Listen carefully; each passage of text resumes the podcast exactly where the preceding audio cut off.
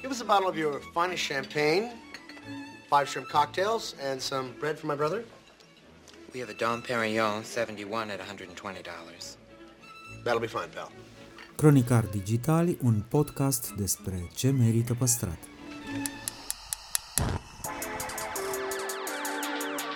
De patru ani promovăm patrimoniul în rândul tinerilor, scuturând de praf și prejudecăți interacțiunea cu istoria și cultura. Acum pornim într-o călătorie în timp și spațiu, în căutarea gustului perfect, alături de pasionați de food și profesioniști. Pe chill și fun ca între prieteni. Ascult seria de interviuri Amintiri Gustoase, parte din podcastul Cronicar Digital, moderată de istoricul culinar Cosmin Dragomir, cu episoade noi în fiecare vineri.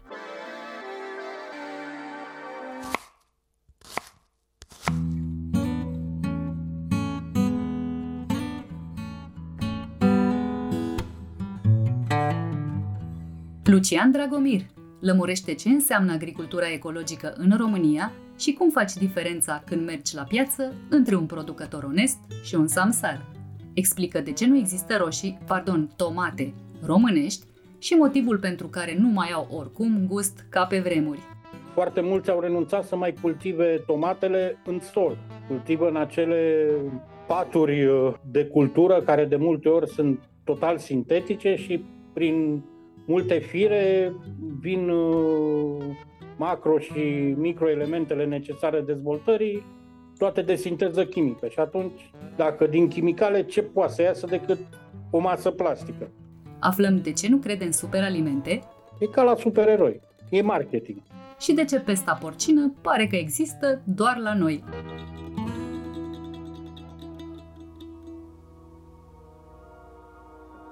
De-a lungul a 100 de ani de experiențe și inovații s-au preocupat să transforme gastronomia într-o artă și planeta într-un loc mai verde. Rubrica Amintiri gustoase este susținută de Electrolux, designed in Sweden.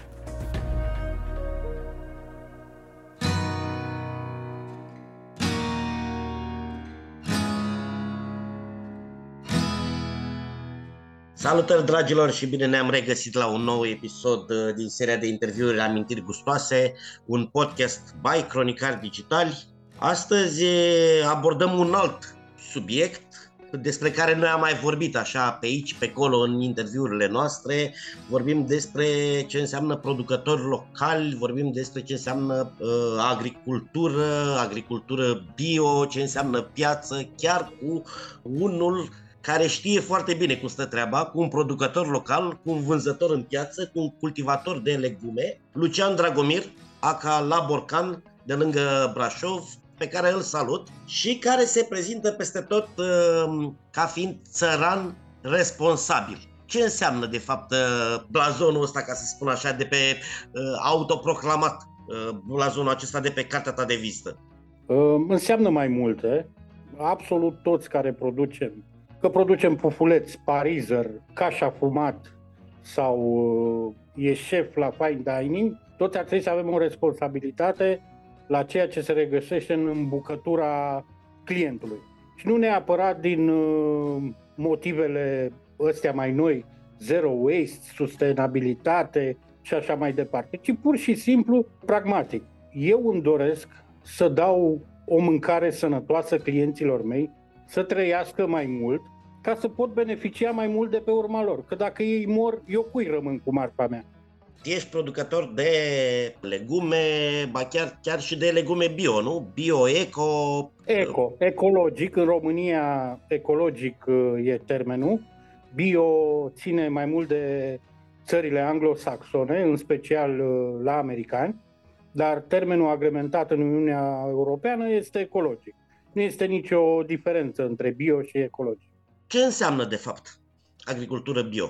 Înseamnă că nu folosesc uh, niciun fel de chimicale, de inputuri uh, de sinteză chimică, că nu folosesc semințe modificate genetic și ceea ce mie mi se pare cel mai și cel mai important este că prin agricultura ecologică nu consum pământul. Din contră, de la an la an îl îmbunătățești și în urma ta va rămâne un biotop, un, bi, un sistem valoros. văd pe, nu știu, văd în retail, văd uh, pe cartoanele de la piață, văd în uh, statusurile de pe Facebook, nu știu, văd uh, pe TikTok. Bun, ok, bio-eco le-am lămurit, dar mai avem natural, românesc, tradițional, cum ne alegem legumele și de ce, că legume naturale pare o titulatură așa foarte, foarte încăpătoare. Da, toate sunt uh, niște tracuri de marketing ce cred eu că a dus toate tracurile astea de marketing, au băgat în, de- în derizoriu deci în noțiunea asta de bio, de ecologic. Și atunci și eu în ultimii ani am început să-mi restrâng comunicarea pe bio-ecologic, mai nou doar la, când ies la piață, pentru că de anul trecut s-a modificat legea etichetării produselor agricole când sunt vândute la piață Trebuie să scrii un întreg pomelnic. Este o lege bună, dar ca orice lege în România nu are cine să o aplice. Pe acea etichetă trebuie, e foarte clar trasabilitatea produsului. Unde, când a fost recoltat, chiar ora la care a fost recoltat și așa mai departe. Și acolo sunt nevoit să scriu produs ecologic. Pentru că altfel aș suporta amenzi și eu, dacă n-a scrie. Uite, apropo de piață, și aici chiar vorbesc despre un subiect, uh, l-am mai abordat, uh, vine de obicei și cu un val de hate pe care mi-l asum, dar de multe ori de multe ori mi-e frică să cumpăr uh, din piață pentru că știu ce am pățit, știu ce am văzut, știu că de multe ori piețele sunt pline de samsari și nu știu cum să fac diferența, cum îmi dau seama că un agricultor sau un vânzător, un producător de la o tarabă din piață este ceea ce trebuie și că salata lui e din bucățica aia de grădină în care și-o cultivă pentru el, nu în bucățica aia în care o cultivă pentru piață și mă refer aici la un caz pe care l-am întâlnit direct. Matale, de câte ori uh, stropești uh, legumele astea, de câte ori trebuie. E bine, pe mine asta de câte ori trebuie mă sperie foarte tare. Și are de ce. Un agricultura românească sunt normative pentru folosirea chimicalelor, inputurilor din agricultură, dar nu verifică nimeni. Aici e problema. În unele zone știm cu toții, cei care produc uh, legume n-au multă școală și de multe ori nu înțeleg proporțiile de diluție care scriu pe sticluțele de insecticide, îngrășăminte și așa mai departe. Da, e un pericol real. Nu e niciun control la asemenea producători. De multe ori eu zic și și eu mi-au hate că mai bine mi-au legume din uh, marile magazine, că fiecare lanț are câte un sistem implementat de control uh, al acestor uh, pesticide. Ei fac uh, analize frecvent. La fiecare lanț de magazine se cheamă altfel programul, dar cam toți au control asupra acestor chimicale. Pe de altă parte, de autenticitatea producătorului din piață, sunt câteva semne care le poți urmări. Eu îți spun ce fac eu. Când ies la tarabă, la clienți le dau pungă să-și aleagă ei din marfă, să-și pună ce vor. Toată lumea e uimită, că de ce fac asta? Păi zic, în primul rând, eu nu știu ce vă place, dumneavoastră știți cel mai bine, și în al doilea rând, pentru mine, toată marfa este egală.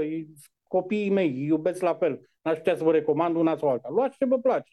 Asta e un semn că știi că în piață de cele mai multe ori sunt și etichete. Marfa se alege cu ochiul și așa mai departe. Și în al doilea rând trebuie să te uiți la mâinile vânzătorului. Dacă cu lac, cu...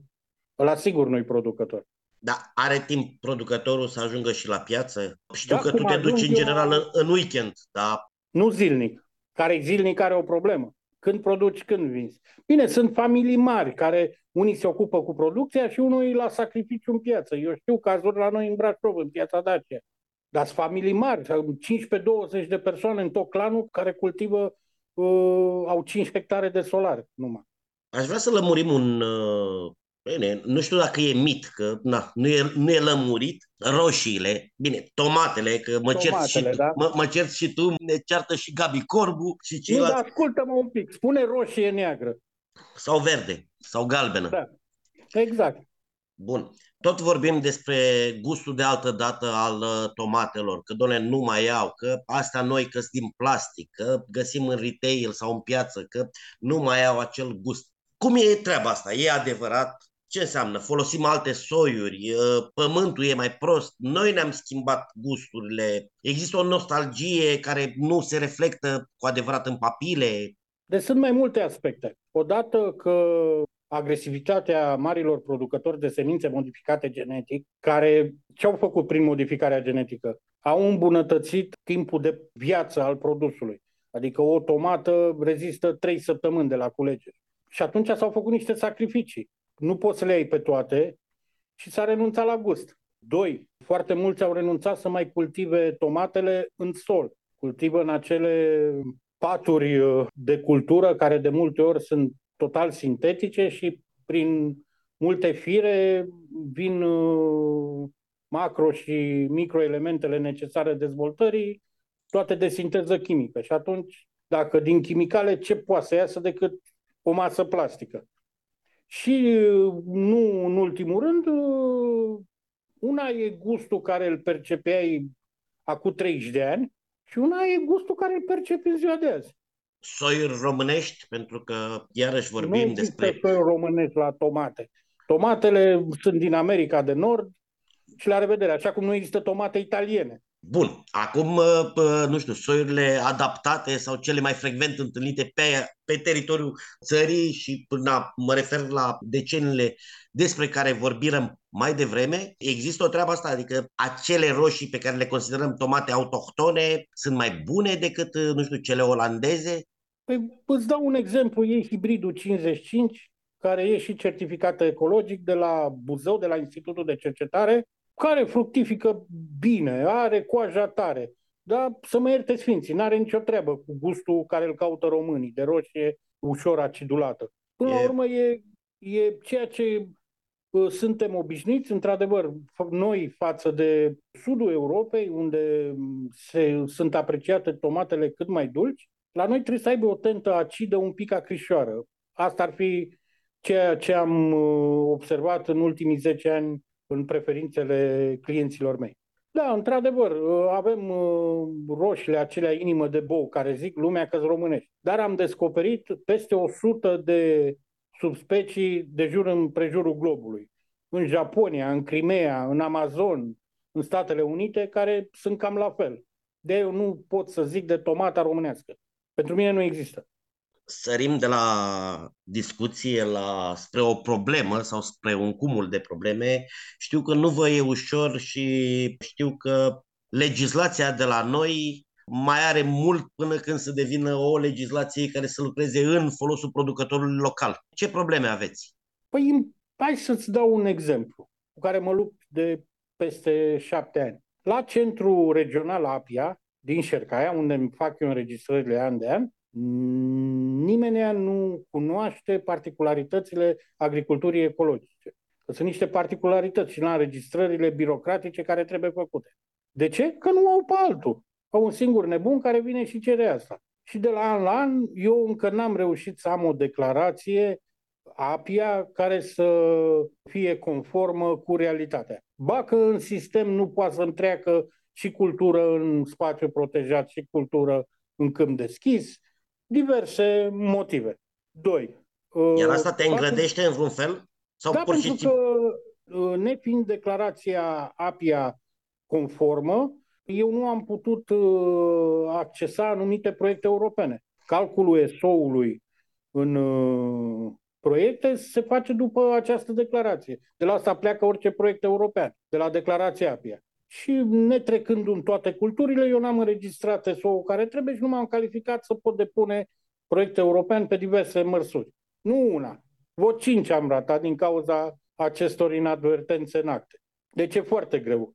Pentru noi, ca mici producători, să accesăm un grant european este misiune imposibilă.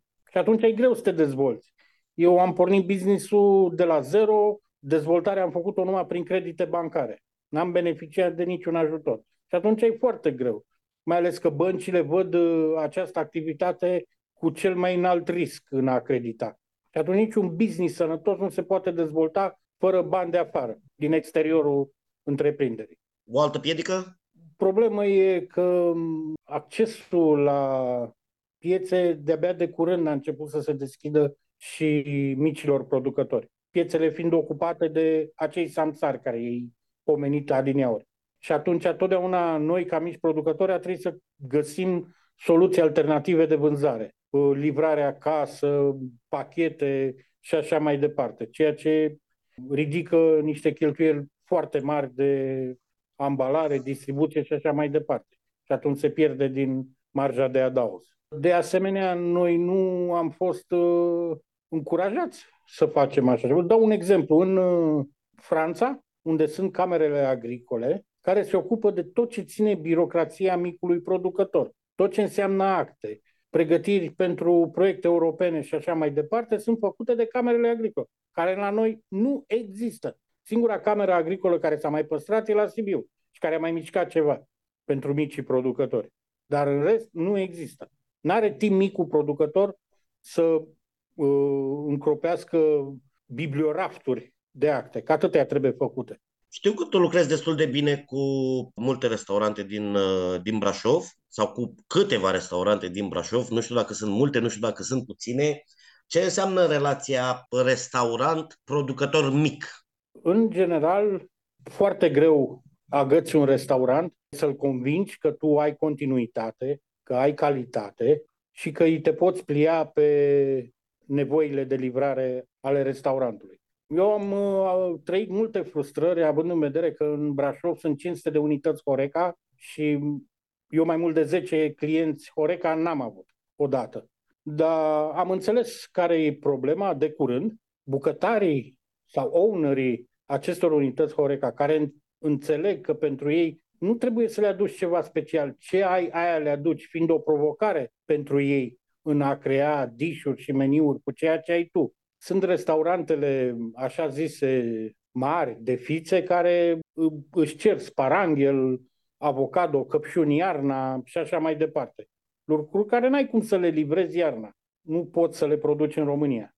Și atunci ei zic, bă, n-am ce să iau de la tine. E dificil și înțeleg și pe unii și pe alții. Apropo de avocado, cum îl gătești? Să nu-l văd. Deci cea mai bună, cel mai bun gătit e să nu-l văd. Mie mi se pare leguma, fructul, cel mai aproape de gustul de săpun de pe vremea ceaușescă. Nu-l suport.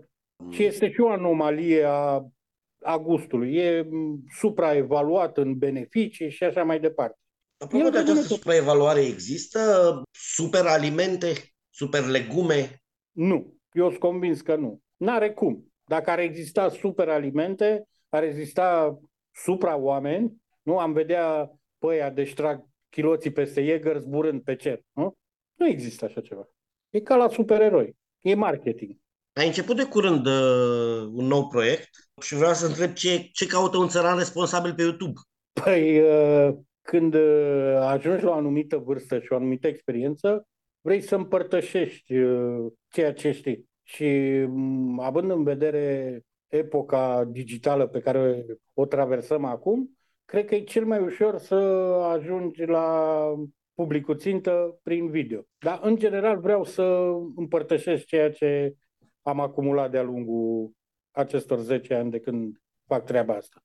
Înțeleg că în 2-3 ani te găsim și pe TikTok sau deja ești? Deja sunt. Sunt deja pe TikTok. Ești? Da, rupe TikTok-ul. Lucian, tu faci și comercializezi și uh, destul de multe borcane, na, la borcan, folosești legumele pe care nu le vinzi sau o parte din legume pentru a face conserve. Ă, aș vrea să vorbim de câteva rețete mai neobișnuite, că așa zacuscă de vine știe toată lumea sau ă, cornișoni în saramură, dar ai și câteva da. rețete diferite. Da, provin din uh, familie, bunici, mătuși, de ale mele, de ale nevastă mea. De exemplu, la noi în familie întotdeauna s-a făcut uh, acea murătură de fasole păstăi cu ardei iute. Eu nu pun foarte mult ardei iute, că așa e uh, pentru comercializare, că așa e modelul. Dar întotdeauna am căutat să pun în valoare aceste produse prin rețete inedite. De exemplu, zacusca din uh, păstăi deshidratate. De ce insist cu fasolea păstăi? Pentru că nu prea o vând.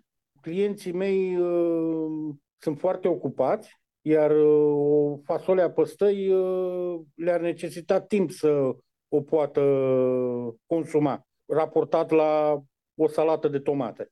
Fac sosul Ștefan cel Mare, iar aici... Uh, e din Paloș? O, nu, o să spun sincer. El e de inspirație după Eros Pișta, dar nu pot să-i spun uh, Eros Pișta, traducerea lui Pișta în română e Ștefan. Care înseamnă acest sos? Care înseamnă ardei copți, ardei necopți, ceapă, chimăn, foi de dafin, cimbru și ardei iute, toate tocate și făcute o pastă foarte fină, de o consistență groasă. Te-am întrebat de tine în calitate de cultivator, agricultor uh, și de problemele pe care le ai. Pe de altă parte știu că um, ești prieten, colaborezi, vorbiți, cumpărați între voi, uh, faceți stroc dacă vrei. Ești prieten cu mulți alți producători uh, locali din zonă și nu numai, producători de brânzeturi sau producători de mezeluri, de carne. Ei ce probleme întâmpină? În general avem aceleași probleme când vine vorba de birocrație, aceleași probleme când vine vorba de uh, desfacerea mărfii.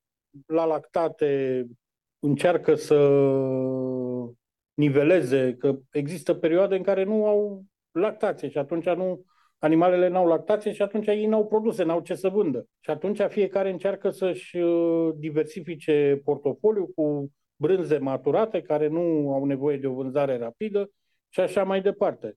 La producătorii de carne, ce să mai spunem de problemele cu pesta? Știm cu toții că este extraordinar de dificil în a mai avea preparate de, de porc autentice, cu materie primă românească. Și atunci ei au migrat către preparate de vită, de oaie, ceea ce nu e foarte rău că având în vedere efectivele uriașe din România de vită și oaie, e un lucru foarte bun. Dar asemenea produse nu, nu au căutare. Desfacerea e foarte mică în comparație cu clasicul porc. La un eveniment dedicat uh, agriculturii și creșterea animalelor de, care a avut loc de curând, uh, unul dintre vorbitori, în sală era și ministrul Petre Daia, unul dintre uh, vorbitori a spus și citez din memorie, numai în România este pestă porcină. Și povestea asta, nu știu, poate să ducă spre conspiraționism, dacă vrei, și ocultă mondială, sau poate chiar e un adevăr. Păi um, eu astea cu conspirațiile nu, niciodată nu le-am văzut. Adevărul e că disciplina care ar fi trebuit aplicată în ultimii ani, că doar pesta n-a venit de ieri de alte, nu s-a făcut. Există o disciplină sanitar-veterinară care nimeni nu o ține. De ce să ne ascundem după deget? Nimeni nu o face cum trebuie făcută. Sursele de apă, de aer, acele filtre ale lucrătorilor. Cine crezi tu că uh, se îmbracă aproape identic cu echipamentul COVID? Care din lucrători din fermele de porci din România crezi că se îmbracă așa, când intră să rănească dejecțiile?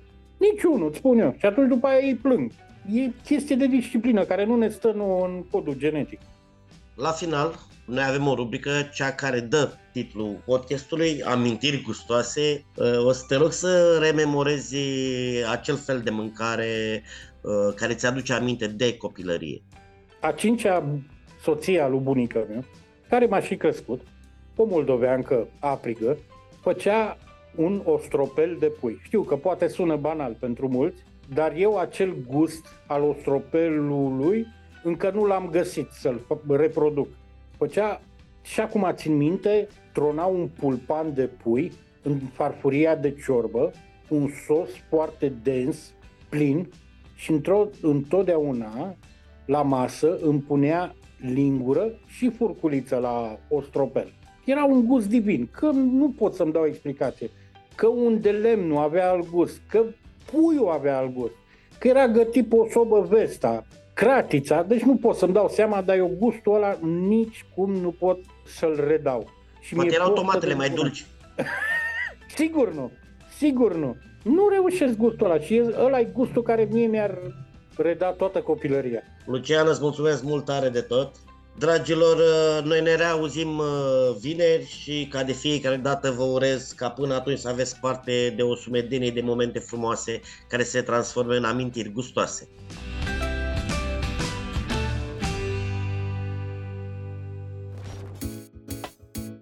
Podcastul Cronicar Digital este susținut de Raiffeisen Bank și Electrolux România partenerii proiectului sunt convinși că, prin accesul la educație, cultură și tehnologie, putem deveni cea mai bună versiune a noastră.